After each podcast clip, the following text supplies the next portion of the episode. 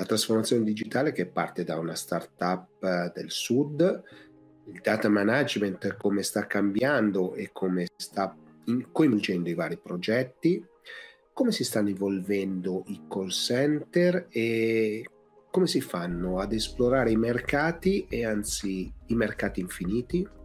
Questi sono i temi della nuova puntata del Late Tech Show.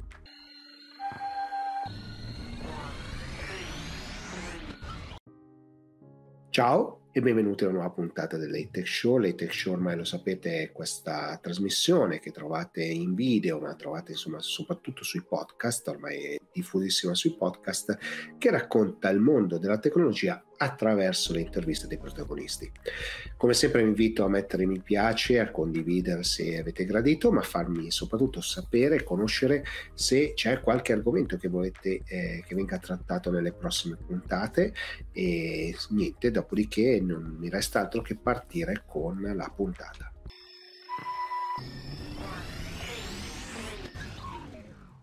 Sono qui con Maria Costanzo di Oracle perché? Perché volevo coinvolgere qualcuno che mi parlasse di cosa sta succedendo nel mondo dei dati, di come li organizziamo, quello che stiamo facendo, insomma, sono diventati centrali, quindi diamo il benvenuto all'Etech Show a Maria Costanzo.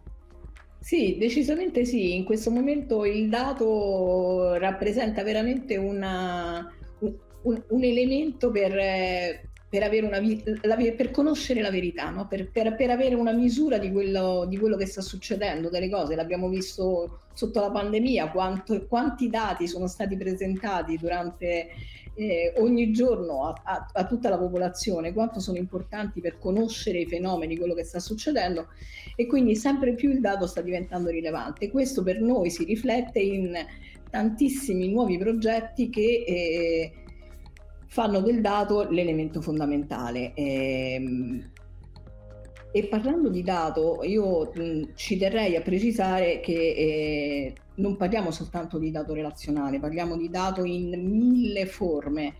E uno dei fenomeni che sto vedendo è che sempre più i clienti hanno necessità di poter interrogare eh, queste informazioni indipendentemente dal formato che hanno. Quindi la, la, capacità di poter gestire archivi multimodello che rappresentino eh, le informazioni con semantiche totalmente differenti, ma che al tempo stesso possano essere interrogate eh, con strumenti semplici, integre, in, in, incrociando le informazioni che hanno formati totalmente differenti, questo rappresenta un elemento importante, una semplificazione importante, perché ci permette di velocizzare il modo di tirar fuori le informazioni, semplificare le applicazioni ed essere molto più veloci nel poter eh, realizzare quelle applicazioni necessarie per tirar fuori questo, questa conoscenza, questo, questo insight. In questo Oracle chiaramente neanche a dirlo, ovviamente è leader, eh, ci occupiamo di dati da, da, da, così tanti anni che abbiamo da, da, tempo realizzato architetture di questo tipo. Beh, è inserito nel vostro nome, eh, per cui proprio esatto, cioè... esatto. diciamo che è parte del nostro DNA e di questo ne abbiamo fatto, ne abbiamo fatto un'eccellenza perché non esistono formati dati che non siamo in grado di gestire. Eh, garantiamo l'interoperabilità di queste informazioni, l'integrazione di queste informazioni sullo, sulla stessa sorgente e garantiamo l'interoperabilità di queste banche dati fra anche enti. Questo è un altro elemento importante perché ci sono architetture che permettono la, l'interoperabilità di queste, di queste soluzioni senza necessariamente dover prevedere degli ambienti centralizzati e quindi la distribuzione di questi archivi in, in N enti o in N dipartimenti e l'interoperabilità di questi archivi senza necessariamente dover spostare il dato, perché quando parliamo di grandi moli di informazioni, spostarle può diventare un'impresa abbastanza onerosa, è un'altra delle caratteristiche che, che ci contraddistingue. Ed dei, è un altro dei trend di mercato che stiamo vedendo, la capacità di mettere in piedi architetture anche abbastanza articolate che non richiedano necessariamente la replica del dato, ma l'interoperabilità assolutamente sì.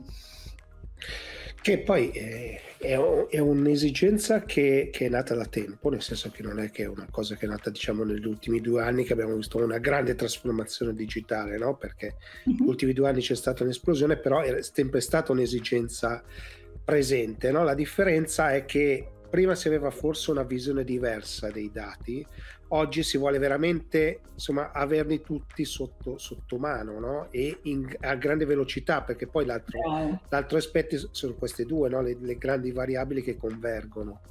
Esattamente, il volume e la velocità, senza dubbio, e, e, e, la facile accessibilità a queste informazioni. Un'altra cosa che non dobbiamo dimenticarci è la capacità eh, di poter utilizzare questi dati immediatamente e contemporaneamente per fare analisi e per supportare le transazioni.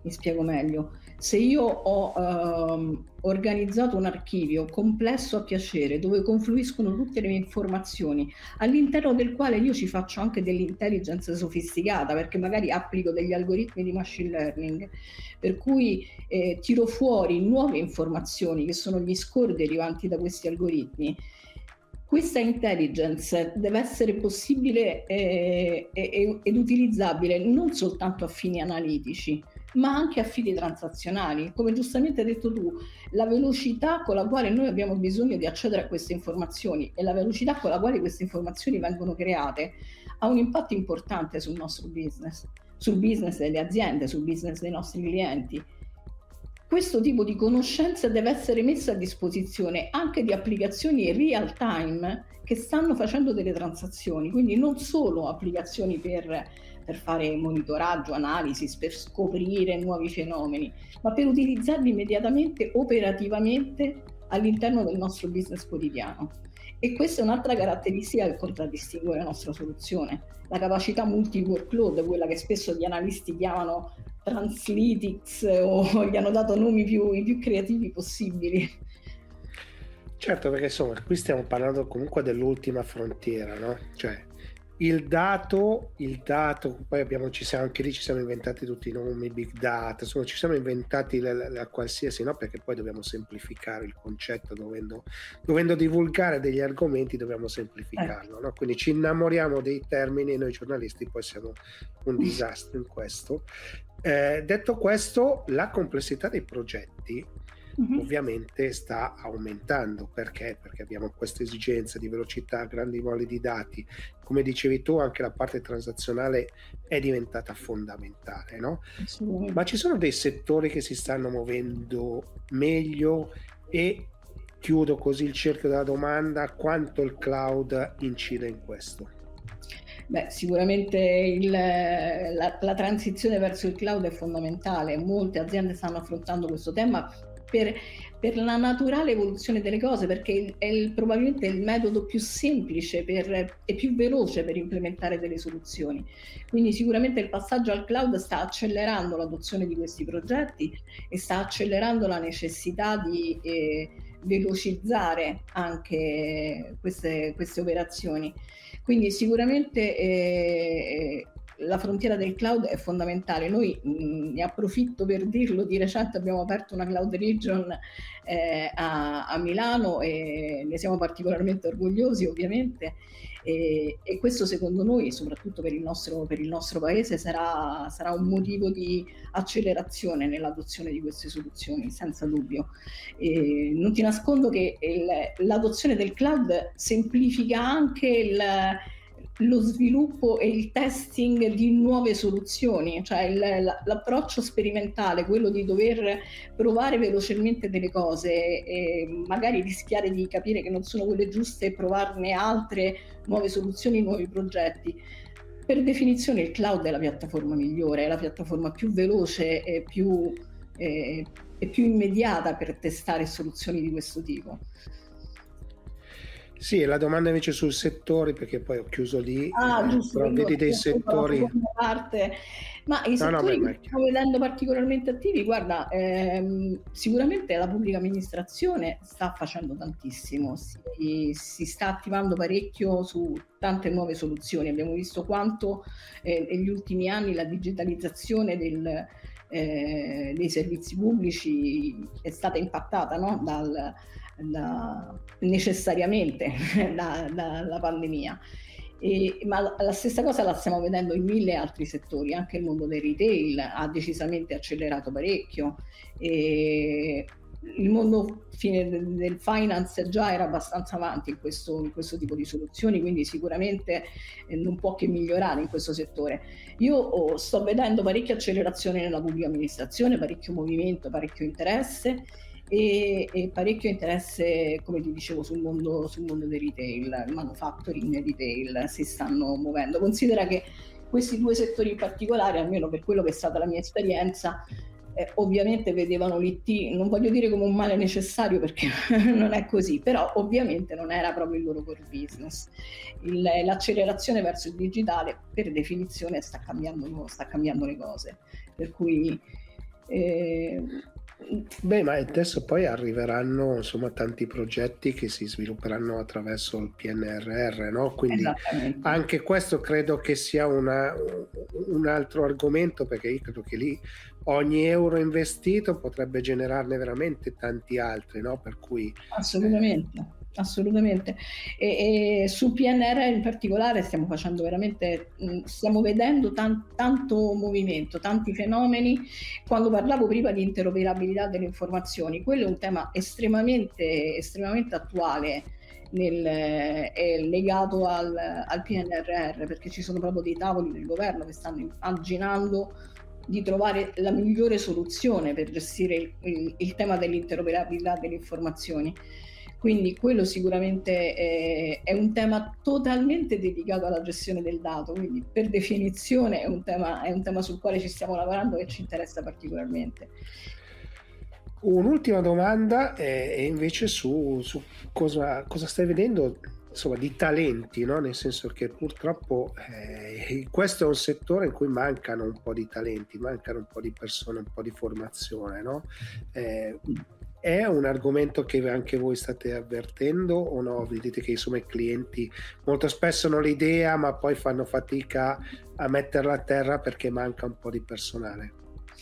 Ma allora, secondo me eh, questo è stato vero fino a un po' di tempo fa. Credo che le cose stiano cambiando, si sta andando in un'altra direzione ed è una specie di valanga, no? un meccanismo che si sta innescando e sta diventando sempre più veloce. Nel momento in cui l'IT eh, co- con, con, la digitalizzazione ha eh, preso maggior rilevanza all'interno delle organizzazioni, non è più quel male necessario che dicevo prima, ma diventa un attore più importante che può abilitare la trasformazione dell'organizzazione, automaticamente anche eh, tutte le attività di reskilling, di eh, maggior attenzione verso i talenti stanno venendo fuori e quindi il mercato pure si sta rianimando parecchio, si incominciano a vedere talenti, si incomincia a rivedere persone che approcciano questo, questo settore con rinnovata eh, energia ed interesse. Quindi secondo me le cose stanno cambiando, non, non ti posso dire che siamo, siamo, già pronti, che abbiamo già talenti da andare a prendere perché non è così. Però c'era stato un momento di stanca, eh? mettiamola così, probabilmente non è il termine più elegante, però c'è stato un momento in cui si era un po' fermato l'interesse verso questo mondo. Adesso è, è ripartito ed è ripartito con estrema energia, secondo me. Quindi sono abbastanza confidente pardon, che in... Eh, scusa, avevo dimenticato. Stai ripartendo con energia, non ti preoccupare. Esatto, eh, che in brevissimo tempo ne avremo, ne avremo tanto. Poi sai, allora, così chiudiamo e, e, ti saluto, insomma io mi occupo un po' con, con Michele Iurillo del Data Management Summit, siccome tu sei di Roma, molto probabilmente l'edizione italiana prossima la faremo a Roma e quindi insomma verrò, verrò a, insomma, chiederò se riuscirei a partecipare. No? Questo è sicuramente un aspetto interessante con qualche caso per cui insomma riusciamo un po' a raccontarci questo, no? però io credo che ci sia veramente tanto fermento intorno a questi temi, cioè le aziende hanno iniziato a capire che è fondamentale e prima insomma il dato l'abbiamo sempre visto come una cosa bistrattata come DT, eh? cioè era un, un, di mm-hmm. cui oggi è centrale è stato messo al centro. No? io lo vedo in tanti settori, ma io penso anche e soprattutto alla sanità, abbiamo imparato al di là dei dati che ci vengono mostrati tutti i giorni, no? che avere il fascicolo sanitario tutto insieme, avere è un vantaggio, no? un vantaggio per chi sta dall'altra parte che è un medico, ma anche per noi, no? cioè, sono cose che stanno andando avanti. Assolutamente, beh, noi ci abbiamo comprato di recente un'azienda su questo tema, quindi capisci quanto Oracle possa essere interessata e particolarmente attenta a questo settore. E tra l'altro ci stiamo lavorando eh, anche localmente, anche, anche, in Italia, con progetti specifici sul, sul fascicolo sanitario elettronico e come integrare tutte queste informazioni. Assolutamente sì.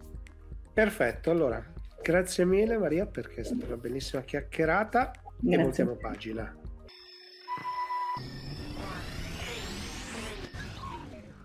volevo raccontare una storia di intelligenza artificiale applicata, applicata alle aziende, insomma, al mondo degli affari e volevo farlo con una startup, una startup che fosse anche uno spin-off, uno spin-off di un'università e guarda caso sono andato a pescarla al sud, insomma, grazie a una segnalazione e quindi ho voluto invitare Pierluigi Argoneto di Svelto per farmi raccontare appunto cosa sta succedendo e che cosa c'è dietro alla storia di Svelto. Sì, allora Svelto è una startup uh, che è nata come uh, spin-off uh, di un gruppo di ricerca in gestione dei dati, uno spin-off del, dell'Università degli Studi della Basilicata. E l'idea è stata del, del, professore appunto che coordina questo gruppo di ricerca, Gian Salvatore Mecca, e, ed è nata su spinta mh, diciamo mh, di realizzazione progettuale di alcune iniziative legate prevalentemente a progetti di Ateneo di altre università eh, italiane.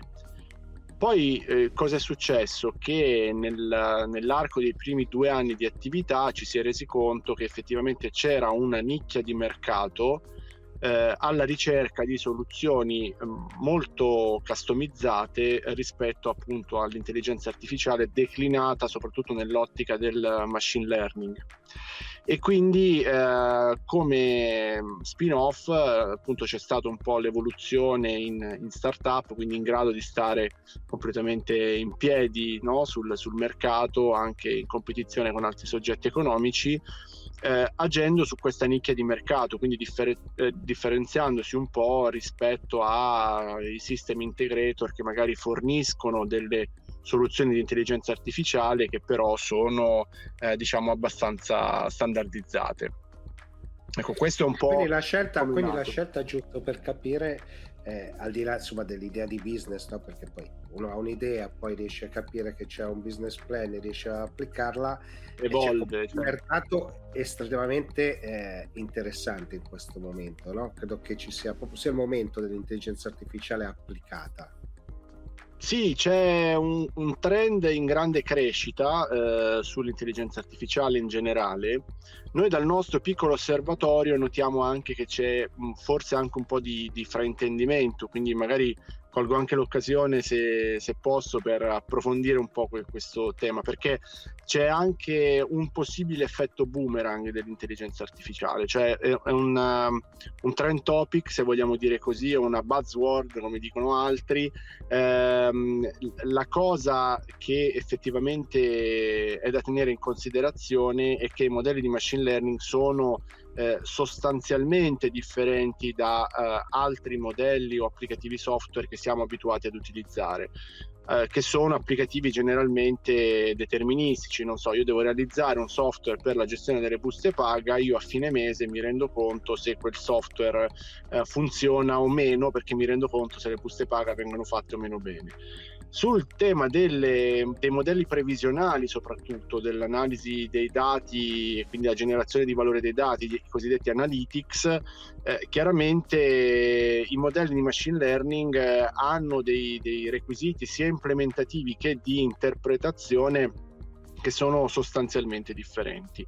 Quindi c'è il rischio che poi, eh, superata questa enfasi che c'è in, questi, in, queste settimane, in questi mesi sul tema, ci possa essere anche un ritorno poco piacevole sul tema, perché da un lato magari ci sono dei soggetti che forniscono delle soluzioni cosiddette di intelligenza artificiale che poi tanto intelligenza artificiale non è, oppure dall'altro potrebbero esserci diciamo, delle situazioni in cui proprio il management aziendale non è allenato ad utilizzare degli strumenti di un certo tipo che sono strumenti che si basano anche su concetti statistico-probabilistici, eccetera, e quindi eh, avere una difficoltà anche nella interpretazione corretta poi dei risultati che certi modelli di questo tipo possono dare. Ecco, quindi... Sì, perché uno dei, uno dei problemi che maggiormente vedo no, oggi è che uno dice io sono padrone dei dati, ho una grande quantità di dati, lo do in mano ad un sistema e riesce a estrarmi eh, qualcosa, no? Ma in realtà è una falsa credenza perché non è che bastano i dati, serve poi saperli leggere, interpretare, metterli insieme per creare un modello che possa essere predittivo. Cioè il giochino è complesso, non basta il dato, Assolutamente, diciamo che gli elementi fondamentali per realizzare dei buoni modelli previsionali sono, sono due. Il primo è sicuramente quello della quantità e qualità del dato. Quindi questo è il primo elemento. Eh, allora, la qualità è un fattore che chiaramente si dà un po' per scontata, ma che chiaramente è fondamentale. A questo però sui modelli di machine learning c'è da aggiungere anche l'aspetto quantitativo, perché per allenare un buon modello di machine learning chiaramente io ho bisogno di, di tanti dati, perché altrimenti non riesco ad allenarlo sufficientemente, quindi c'è il rischio che i risultati che mi vengono forniti siano dei risultati un po' insomma come lanciare un dado, no? eh, diciamo che, che non hanno una grossa corrispondenza col reale. Dall'altro lato però il secondo aspetto fondamentale è sicuramente quello della eh, realizzazione di un buon modello di machine learning e questo non può che avvenire anche un po' rispetto all'esperienza, alla sensibilità di chi va a disegnare, a progettare quel modello. Questo è il motivo per cui, come Svelto, abbiamo deciso di andare nella direzione delle soluzioni custom e quindi mh, per nulla system integration perché riteniamo ecco, che attendere ci possa essere un po' quell'effetto boomerang che dicevo prima, perché nel momento in cui tu magari hai anche un, un quantitativo di dati sufficiente, una qualità sufficiente, ma il modello non è costruito, ritagliato in modo sartoriale sulle esigenze che ti vengono richieste, i risultati del modello potrebbero comunque poi non essere soddisfacenti per, per l'azienda. E credo che insomma su questo voi avete, avete scommesso molto, quindi insomma è, è proprio il vostro, il vostro business, no? Detto questo, svelto con il punto esclamativo, fra cinque anni dove pensate che, che si troverà? Eh, Perché tanto cominciare, una... allora, la cosa bella, ed era il motivo per cui poi ho insistito un po' per fare l'intervista, è siete comunque un progetto di tecnologia che ha le origini nel sud, no? Quindi questo secondo me è, è molto meritorio perché anche lì insomma c'è un grande terreno. Quindi la prima domanda è quella, la seconda preparatela su quali settori state puntando. Allora, noi in questo momento, diciamo, dire dove saremo da qui a cinque anni è abbastanza complicato, insomma, la sfera di cristallo eh, non ce l'ha nessuna. Chiaramente stiamo lavorando perché la realtà possa, possa crescere sempre di più. Noi eh, dopo i primi due o tre anni di attività che dicevo sono stati prevalentemente legati ad attività eh, legate al mondo accademico, abbiamo iniziato ad intercettare esigenze e richieste di grandi gruppi industriali del mondo della consulenza. Attualmente noi lavoriamo per eh, la multinazionale della consulenza PwC eh, abbiamo de- degli accordi e stiamo svolgendo dei programmi con, uh, con, il gruppo Armani e poi anche con il, il colosso delle infrastrutture di comunicazione Open Fiber. Eh, per il quale abbiamo sviluppato proprio un, uh, un tool di analisi eh, e, e, di definizione di modelli previsionali per quanto riguarda la richiesta di, di, di fibra in Italia.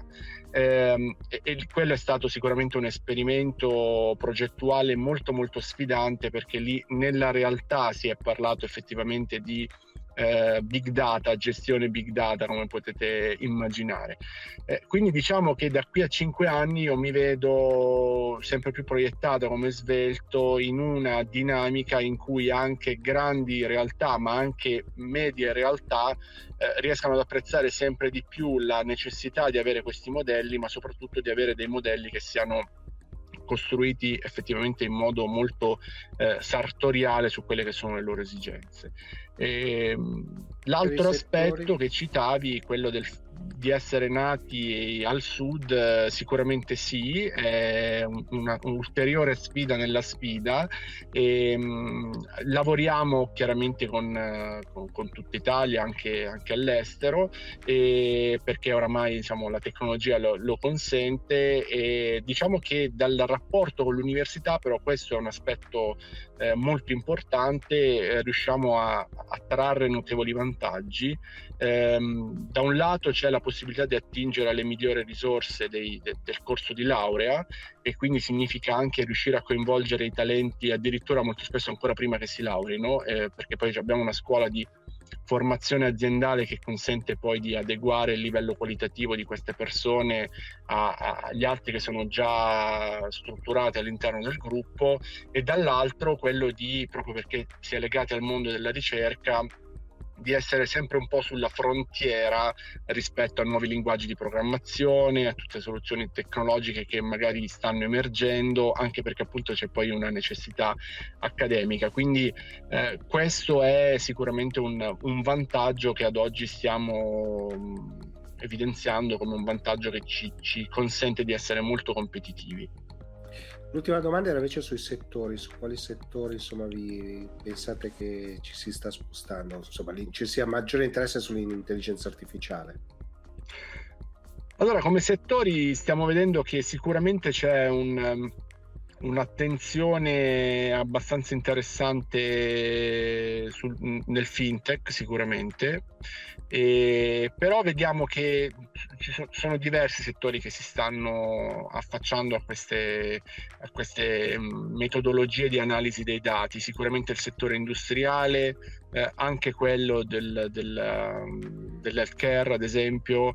E quindi ci sono diciamo dei settori che sono abbastanza consolidati e che stanno adesso vedendo nell'intelligenza artificiale nel machine learning sicuramente una potenzialità di, di, sviluppo di valore, di creazione di valore a partire dalla grossa mole di dati che hanno e questo diciamo che è un po' trasversale. Ecco, io più che settore ehm, punterei l'attenzione su un aspetto che insomma, ho già accennato prima, che è quello della, eh, della crescita della capacità tecnologica manageriale di queste, di queste aziende. Ecco, questo è un, un, riscontro che mi sento di dare anche in gruppi molto eh, consolidati, magari anche molto grandi o realtà forse un po' più piccole, eh, la difficoltà magari può essere quella di non trovare la giusta sensibilità nel, nel, capire le potenzialità di questi strumenti, perché per i motivi che dicevo prima sono modelli eh, che, che, difficilmente riescono ad essere mh, mm, eh, tenuti sotto controllo secondo i criteri standard, no? E, e quindi mh, mm, viene richiesto diciamo, una sensibilità anche matematica se vogliamo per poter apprezzare i risultati che, che arrivano. Certo, che... Il ritorno dell'investimento è più difficile da misurare nel breve termine, no? nel senso poi sappiamo benissimo che la crescita in realtà poi diventa esponenziale, non è più lineare, quindi insomma bisogna adattarsi a questo cambiamento. Esattamente. Bene Pierluigi, allora Grazie mille per la chiacchierata e insomma ti abbiamo disturbato mentre sei in movimento, per cui grazie davvero per il tuo tempo e voltiamo pagina.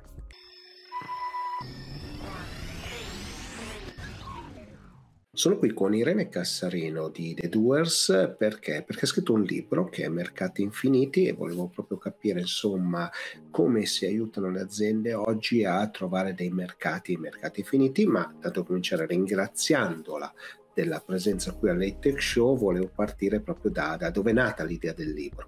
Sì, l'idea del libro, io mi occupo di innovazione da vent'anni, da da quando ho cominciato a lavorare praticamente. Ho fondato un'azienda che fa questo tutti i giorni e ho notato proprio lavorando che uno dei problemi principali quando ci si occupa di innovazione è proprio mettere a fuoco la cosa fondamentale che poi sostiene no? tutto il nuovo prodotto, il nuovo servizio, tutto parte dall'identificazione di un mercato al quale poi si possono offrire delle cose nuove creando del nuovo valore. Ecco, una delle cose più, e questa è la parte più rischiosa del processo di innovazione, E io nella mia attività quotidiana ho proprio notato che è anche la parte più difficile.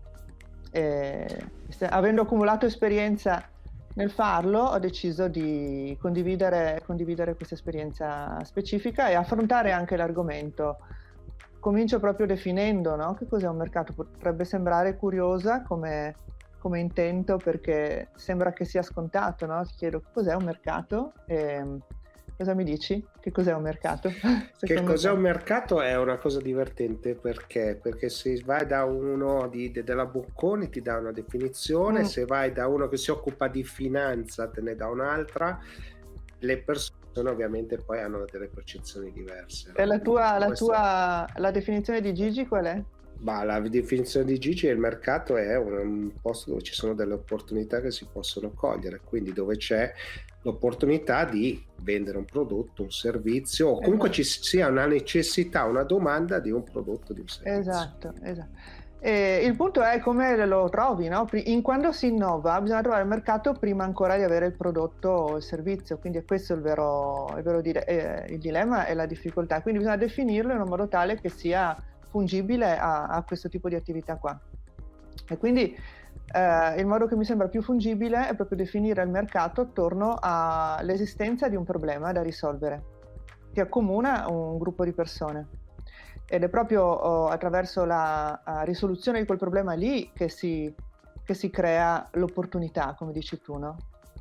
E la cosa interessante che riguarda per, per, tutte le aziende è che mentre i bisogni, no, ce lo dicono tutti i sociologi, tutti gli antropologi, i bisogni sono sempre gli stessi per gli esseri umani, il lungo, il largo, nel tempo, nello spazio. Invece i problemi cambiano a velocità notevolissima, perché i problemi sono proprio generati da solu- dalle soluzioni. Le soluzioni ad un certo punto invecchiano e generano nuovi problemi che poi vengono risolti da altre soluzioni. Questo è il processo proprio di rinnovamento continuo dei mercati.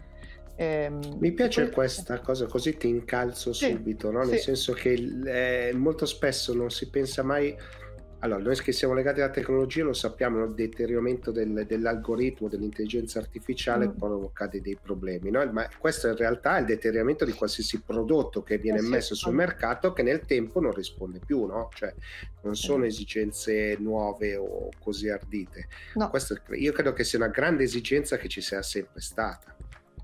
Esatto, sì, sì, è un fenomeno che c'è sempre stato, ma tu mi insegni che è stato accelerato no? dalla, dalla, tecnologia, perché se sono le soluzioni a creare sostanzialmente i, nuovi, i problemi di domani, le, le, soluzioni di oggi a creare i problemi di, di domani e quindi anche i mercati di domani, più è elevato il passo con il quale cambiano le soluzioni e quindi la tecnologia, più è veloce eh, il, il, ritmo con il quale si generano nuovi mercati. Quindi questa cosa una volta avveniva nell'ambito, cioè ad una mm, velocità che si poteva misurare con le generazioni, no? quindi i figli degli imprenditori che dovevano poi trovare nuovi mercati perché i mercati su cui eh, lavoravano i padri erano cambiati, no? e invece adesso questa cosa avviene tutti i giorni praticamente, quindi ehm, è super eh, importante che le aziende si attrezzino per eseguire una, una ricognizione costante di, dei, dei, dei, nuovi problemi che quindi si, si trasformano in, in, opportunità di business, anche i problemi che generano loro stessi, no? quindi eh, le, soluzioni, le, soluzioni, create dal, dai, dai, dai, propri, dai, propri, prodotti, e cioè i, i, i problemi creati dai propri prodotti. Ho appena regalato mio padre una friggitrice ad aria che mi viene molto bene per esemplificare questo, questo meccanismo qua che risolve i problemi creati dalle friggitrici normali no? che, eh, che, che, che, fanno alzare il colesterolo, impuzzolentiscono tutta la cucina e, e hanno creato quindi loro volta eh, diciamo eh, risolvevano il problema di dover friggere sulla, sulla, sulla padella e poi però comunque una volta che puoi friggere normalmente eh, mangi un sacco di patatine che ti fanno ingrassare e quindi per risolvere questo problema qua hanno inventato un nuovo modo più meno, meno, meno pesante più ecco, salutare di, di cucinare esatto.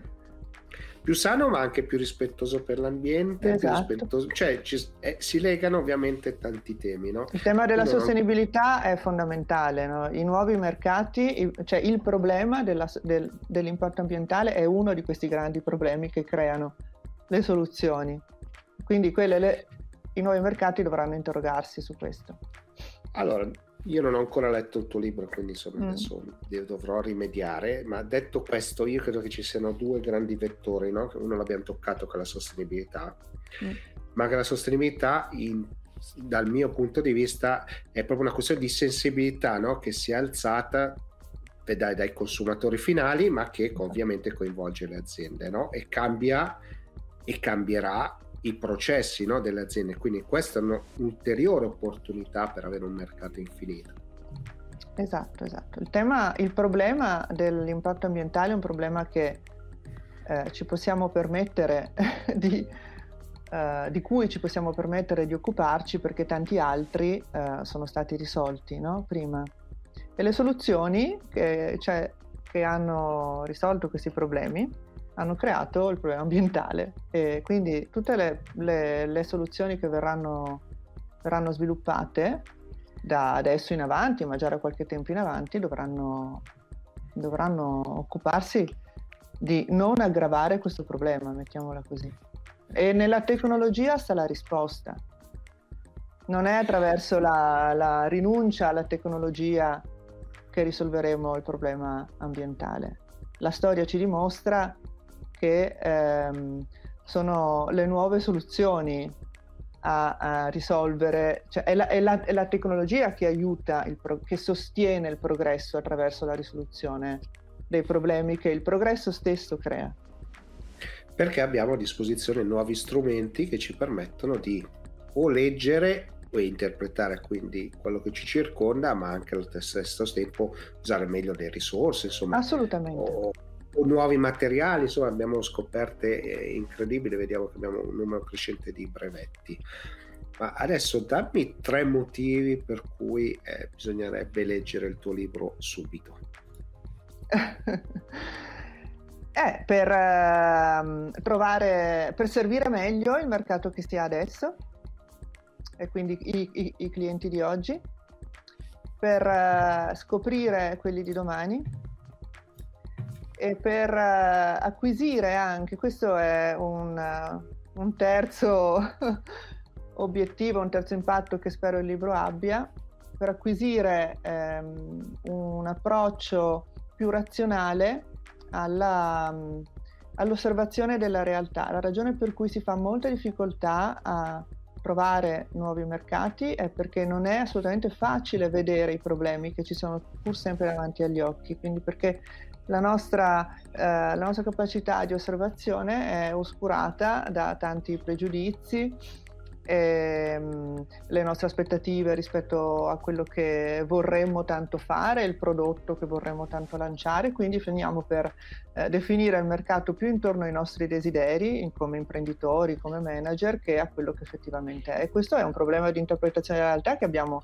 in realtà di fronte ai fenomeni di tutti i giorni. No? Quindi io propongo nel libro un approccio mh, di uh, così, potenziamento della nostra intelligenza, quindi della nostra capacità di osservare e interpretare, che si applica ai mercati, ma si applica a qualsiasi altro uh, fenomeno caratterizzato da novità, incertezza, insomma, uh, non somiglianza col passato. Quindi qualsiasi cosa di nuovo che ci capiti, noi tendiamo a non riconoscerlo esattamente per quello che è, eh, perché la nostra, intellig- la nostra, mente non ci aiuta, a meno che non adottiamo delle soluzioni.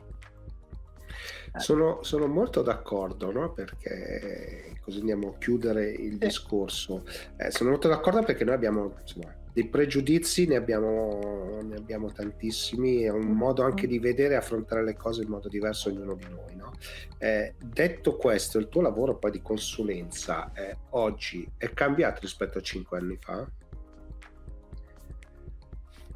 Uh, uh, io rispetto a Doers, uh, che l'azienda, la mia azienda, uh, eh, cinque anni fa lavorava mh, con le start-up e con le aziende sull'innovazione in maniera eh, molto meno profonda di quello che facciamo adesso. Adesso ci occupiamo proprio di sostenere le aziende proprio nella presa di decisione su che cosa faranno domani, eh, mentre cinque anni fa ci occupavamo di uh, stimolare la loro consapevolezza sulla necessità di innovare, sulla necessità di guardarsi, di guardare fuori dalla finestra, di capire se c'è qualcuno che le poteva aiutare. Quindi sì, è cambiato, è cambiato in meglio, è cambiato, mh, mm, si è trasformato in un lavoro più, con maggiore impatto Ehm, Ma secondo te per una maturità di chi inizia il lavoro delle start-up, quindi inizia una start-up, una maturità del mercato o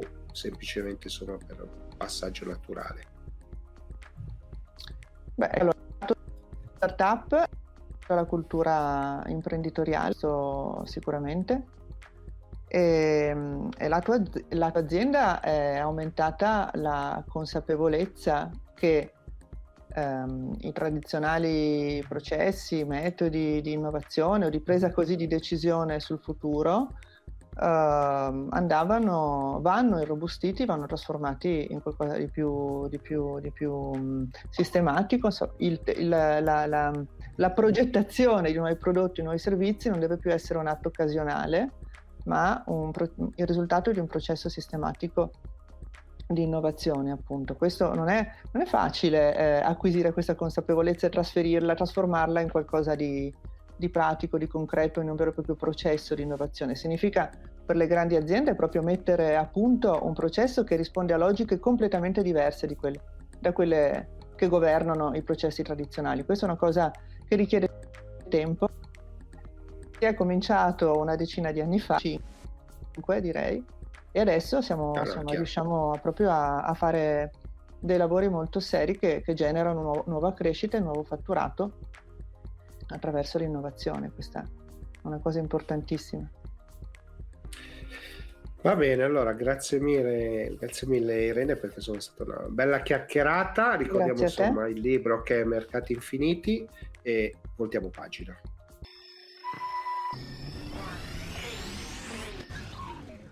Vorrei parlare del modo con cui i contact center sono cambiati in questo periodo. E per fare questo ho voluto invitare Maurizio Mesenzani perché oltre ad essere un grande esperto del settore ha anche insomma scritto un libro su questo tema e quindi tanto cominciare benvenuto e raccontami un po' eh, cominciare l'idea da dove è partita.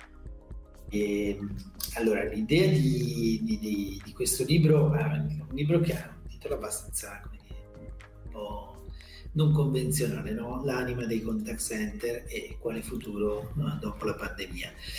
E da dove è partita l'idea? Allora, eh, il mondo dei contact center è un mondo nel quale io lavoro da tantissimi anni, quindi dal, dall'inizio della mia attività, dal 1994, eh, ho sempre lavorato nel mondo del call center, customer service, eh, contact center, poi hanno preso vari nomi nel corso degli anni a seconda di aziende, mercati e contesti.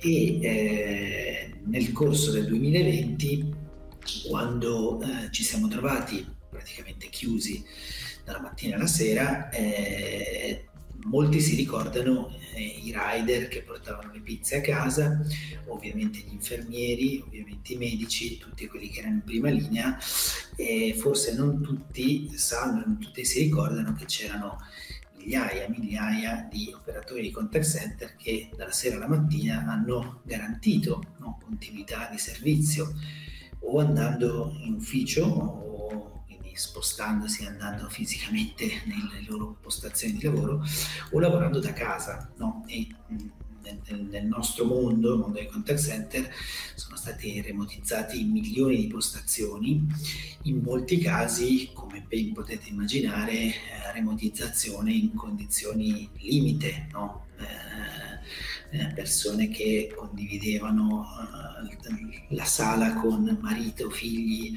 eh, studenti che condividevano stanze con altri studenti, eh, persone con genitori. Insomma, le situazioni più disparate, perché le abbiamo vissute tutti i colori. Più esatto, esattamente. E, e ed è un mondo che in pochi giorni è riuscito a trasformare, no? mettere in, in remoto decine di migliaia di postazioni, mandando il computer a casa delle persone, mandando device a casa delle persone e ha garantito una continuità di servizio eh, in tutti i settori, no? in tutti i contesti, no? sia nei grandi call center delle grandi telefoniche ovviamente, ma le banche, le assicurazioni, i trasporti, le consegne, anche le, le realtà più piccole, no? Quello, quelle meno, meno, note, quelle che fanno meno, fanno meno presa, però sostanzialmente è un mondo che ha continuato le sue attività ed è un mondo che in, quel, in quell'anno, in quel periodo, ha vissuto un'accelerazione di, eh, di, una trasformazione che già era iniziata negli anni precedenti. No? In molti casi eh, si erano attivate tutta una serie di nuove modalità di contatto e di gestione dei contatti. No? Contact center tradizionale, pensiamo alle persone con la buffietta che fanno le telefonate, in realtà oggi ci sono persone che... Eh, gestiscono il telefono, persone che gestiscono le mail, persone che gestiscono i canali social, persone che gestiscono le chat, quindi una valanga di eh, canali di contatto. E, eh, sì, se 2020... posso permettermi, oltre che una valanga di canali, anche una valanga di complessità, perché ovviamente la gestione canale per canale e l'integrazione della stessa perché poi io sono sempre io che magari rompo le scatole perché ho un problema su un canale ma lo faccio anche su un altro e quindi questa è una complessità pazzesca da gestire esatto più canali dai al cliente all'utente no? Più eh, contatti lui fa giustamente cerchi di raggiungere la tua la risoluzione al tuo problema o l'informazione che ti serve cerchi di raggiungerla nella maniera eh, più rapida e nella maniera eh, eh, migliore possibile quindi utilizzi tutti i canali che hai a disposizione e insomma l'abbiamo, l'abbiamo, vissuto e lo stiamo ahimè vivendo no? questo problema quindi... però c'è stata una grande evoluzione no? mi dicevi c'è stata un'evoluzione enorme anche perché se pensiamo a quello che era il, contatto con l'utente con il cittadino con il cliente prima del 2019 eh, prima della fine del 2019 quindi all'inizio del 2020 eh, molti contatti avvenivano in forma fisica. Quindi io andavo materialmente in filiale, in negozio, altro. molti contatti avvenivano in forma telefonica.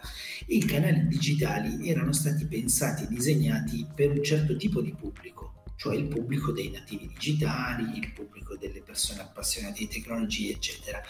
Quello che è successo è che eh, primi, eh, già nei primi giorni di pandemia, i canali digitali, quelli non fisici e non telefonici, sono diventati patrimonio di tutti, anche di persone che fino al giorno prima andavano in filiale, andavano in negozio, andavano in assicurazione. Puoi andare ancora a fare un'attività fisica, ma la fai dopo che hai fatto una prenotazione, dopo che hai fatto una uh, registrazione ad un form, dopo che hai scaricato un'app e hai fatto delle cose tramite. Sì, diciamo c'è un prefiltraggio, no? Come quando andiamo allo stadio c'è un prefiltraggio prima di entrare, c'è un prefiltraggio per fare più o meno qualsiasi cosa oggi. Esatto, dalle cose anche più quotidiane, Green Pass, il messaggio che notifica eh, l'avvenuto tampone, l'esito del tampone, l'esito del vaccino, eccetera, è, è, è, tutta una digitalizzazione di tantissimi processi che riguarda non soltanto un sottoinsieme di persone, ma riguarda eh,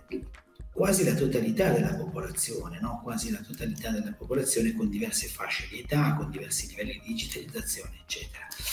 Questa realtà dei, dei contact center si è trasformata tantissimo perché è diventata di fatto eh, l'unità, l'ente, il reparto, fatemi dire brutale, però è il reparto che gestisce le relazioni con il pubblico, quindi che gestisce le relazioni con i clienti, utilizzatori dei servizi, con cittadini che hanno bisogno di servizi, eh, non soltanto servizi di natura commerciale, no? telefono, assicurazione, eccetera, ma anche servizi di natura socioassistenziale, cioè prenotare una visita, eh, prenotare una, eh, un esame, piuttosto che chiedere informazioni su come sta il parente in, eh, in ospedale, oppure avere necessità di aggiornare il proprio documento, la carta d'identità e via dicendo. Quindi queste macchine di, di contact center hanno avuto una crescita e una trasformazione enorme. Eh, si stanno sempre più trasformando in centri di servizio, quindi meno sul modello industriale come erano fino anni 90 e fino a 5-6 anni fa, cioè produttività, volumi, gestione, eccetera, e stanno rimettendo al centro la relazione, l'empatia, il dialogo, l'ascolto, quindi tutti elementi che un po' diciamo eh, lontani no, dal mondo della produttività, dei numeri, dei volumi, eccetera.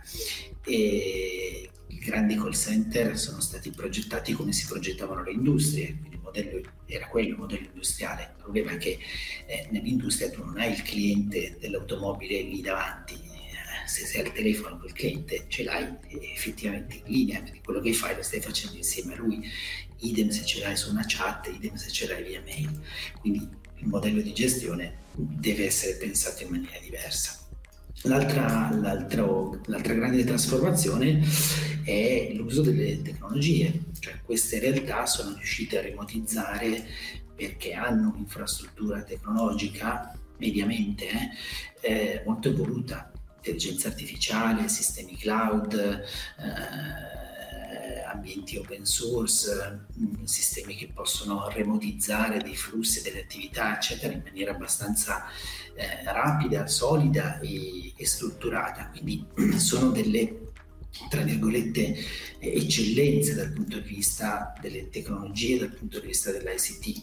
Spesso mm, noi pensiamo a mm, l'utilizzo di eh, forme contrattuali atipiche, sfruttamento, eccetera, però in realtà le macchine di contact center impiegano persone, eh, garantiscono eh, stipendi, hanno garantito stipendi anche nei momenti più difficili del, del, 2020 e hanno delle eh, infrastrutture informatiche di grande eh, di grande livello, ma parlo mediamente al mondo di call center ah, medio. Poi... Chiaro, chiaro, però di, ricordiamo che insomma al di là di quelli che ci telefonano a casa per cercare di venderci qualcosa, no? quindi che ci rompono le scatole, i contact center sono fondamentali nella vita di tutti noi perché sono coloro che poi sostanzialmente vengono a risolverci i problemi, eh? cioè non è che non è un lavoro banale. Esatto, esattamente e questo è sicuramente uno dei, dei fatti. No? Poi è chiaro che esatto. l'intelligenza artificiale e l'uso massivo della tecnologia è di grande aiuto. Aiuta, dentro le realtà di contact center stanno nascendo delle nuove aree professionali, no? lavorare con i dati, lavorare con sistemi che eh, permettono di automatizzare alcune attività, alcune operazioni, no? eh, fare analisi, quindi tutto il mondo degli analytics, tutto il mondo delle previsioni, quindi fare analisi predittive, quindi saper eh, lavorare sui dati anche per fare delle previsioni, apre, apre una, un mondo professionale che non è soltanto il saper gestire la relazione con il cliente o gestire una telefonata o gestire una mail, ma è anche gestire tutto un insieme di strumenti informatici che eh, stanno dentro queste realtà, quindi sono realtà nelle quali anche il fabbisogno di competenze sta cambiando in maniera significativa. No? Stiamo parlando di eh, forza lavoro qualificata, stiamo parlando di persone con diplomi e lauree e stiamo parlando di una realtà che ha un fabbisogno di eh, conoscenza e competenza molto più profondo no? di quello che si può pensare guardando da fuori. No? Dicevi bene prima che poi queste persone risolvono problemi, sono il nostro punto di contatto, sono il nostro eh, punto con il quale risolviamo problemi, facciamo delle richieste, eccetera. Sono anche poi porta bandiera delle aziende per cui lavorano, eh, perché poi eh, cioè, sono un po' tra l'incudine e il martello eh, sotto questo aspetto. Esatto, sono poi i portavoce, i, i, i, i primi punti di contatto no, con, con, con, le aziende, eh, anche gli operatori che fanno vendite outbound, fanno telefonate di vendita, eccetera.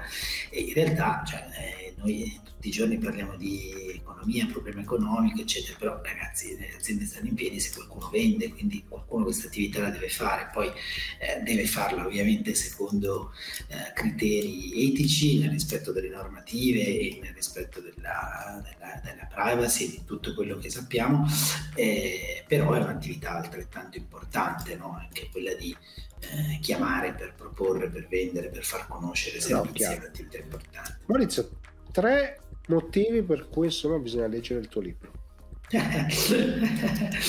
no, allora, prima di tutto è, è, un, um, è, è uno, uno dei, dei, dei, pochi libri che dà una visione un po' complessiva del mondo dei contact center, quindi che va a vedere eh, tutte le varie dimensioni quindi le dimensioni organizzative, le dimensioni di processi, le dimensioni tecnologiche, quindi non soltanto alcuni aspetti eh, di nicchia, ma una visione di insieme. E il secondo motivo è che eh, ci sono alcuni trend, quindi ci sono alcune trasformazioni che riguardano tutti noi, quindi trend tecnologici, trend strategici, trend organizzativi che hanno impatto sulla nostra vita quotidiana, indipendentemente dal lavoro che facciamo, indipendentemente dalla, dalla, dalla professione e, dalla, e, dalle attività che ciascuno di noi eh, svolge. Il, il, terzo, il, terzo, motivo è, è, quello legato all'evoluzione del mondo del lavoro. No? Eh, il mondo del servizio al cliente, il mondo del servizio al cittadino, il mondo del servizio al pubblico è un mondo che può generare tanti posti di lavoro, quindi eh, eh, tanti posti di lavoro eh, massivi con numeri importanti, no? ma anche lavoro qualificato, quindi è un, tipo di eh, attività che può essere davvero un, eh, un bacino di affluenza per professionalità importanti no? del mondo dei servizi, del mondo del disegno dei processi, del mondo della configurazione dei sistemi, degli strumenti tecnologici dal punto di vista dell'analisi dei dati, nel mondo dei data scientist. Quindi eh, non vorrei che ci facessimo sfuggire questa opportunità, cioè generare posti di lavoro eh, è un'economia eh, importante da mantenere in casa e non vorrei che, come è avvenuto 10-15 anni fa, ci fosse il rischio di far scappare delle attività di contact center. Vi ricorderete che 10-15 anni fa era partita un po' di delocalizzazione, no? quindi molte attività di contact center sono state portate all'estero perché costava meno. Sì, tanto che poi sono nate leggi per cui quando eh, esatto. veniamo contattati, dal, contattati, dall'estero insomma dobbiamo ricevere un messaggio che ti dice se eh, vuoi esatto. vuoi farlo da qua, se no no. Quindi chiaramente esatto. tanti problemi legati, eh, però insomma mi è piaciuta questa chiacchierata perché insomma ci hai dato un, una serie di aspetti molto interessanti su un mondo che poi in realtà è sempre un po' oscuro, no? è sempre qualcosa che è al di là. Quindi grazie davvero Maurizio e voltiamo a parte.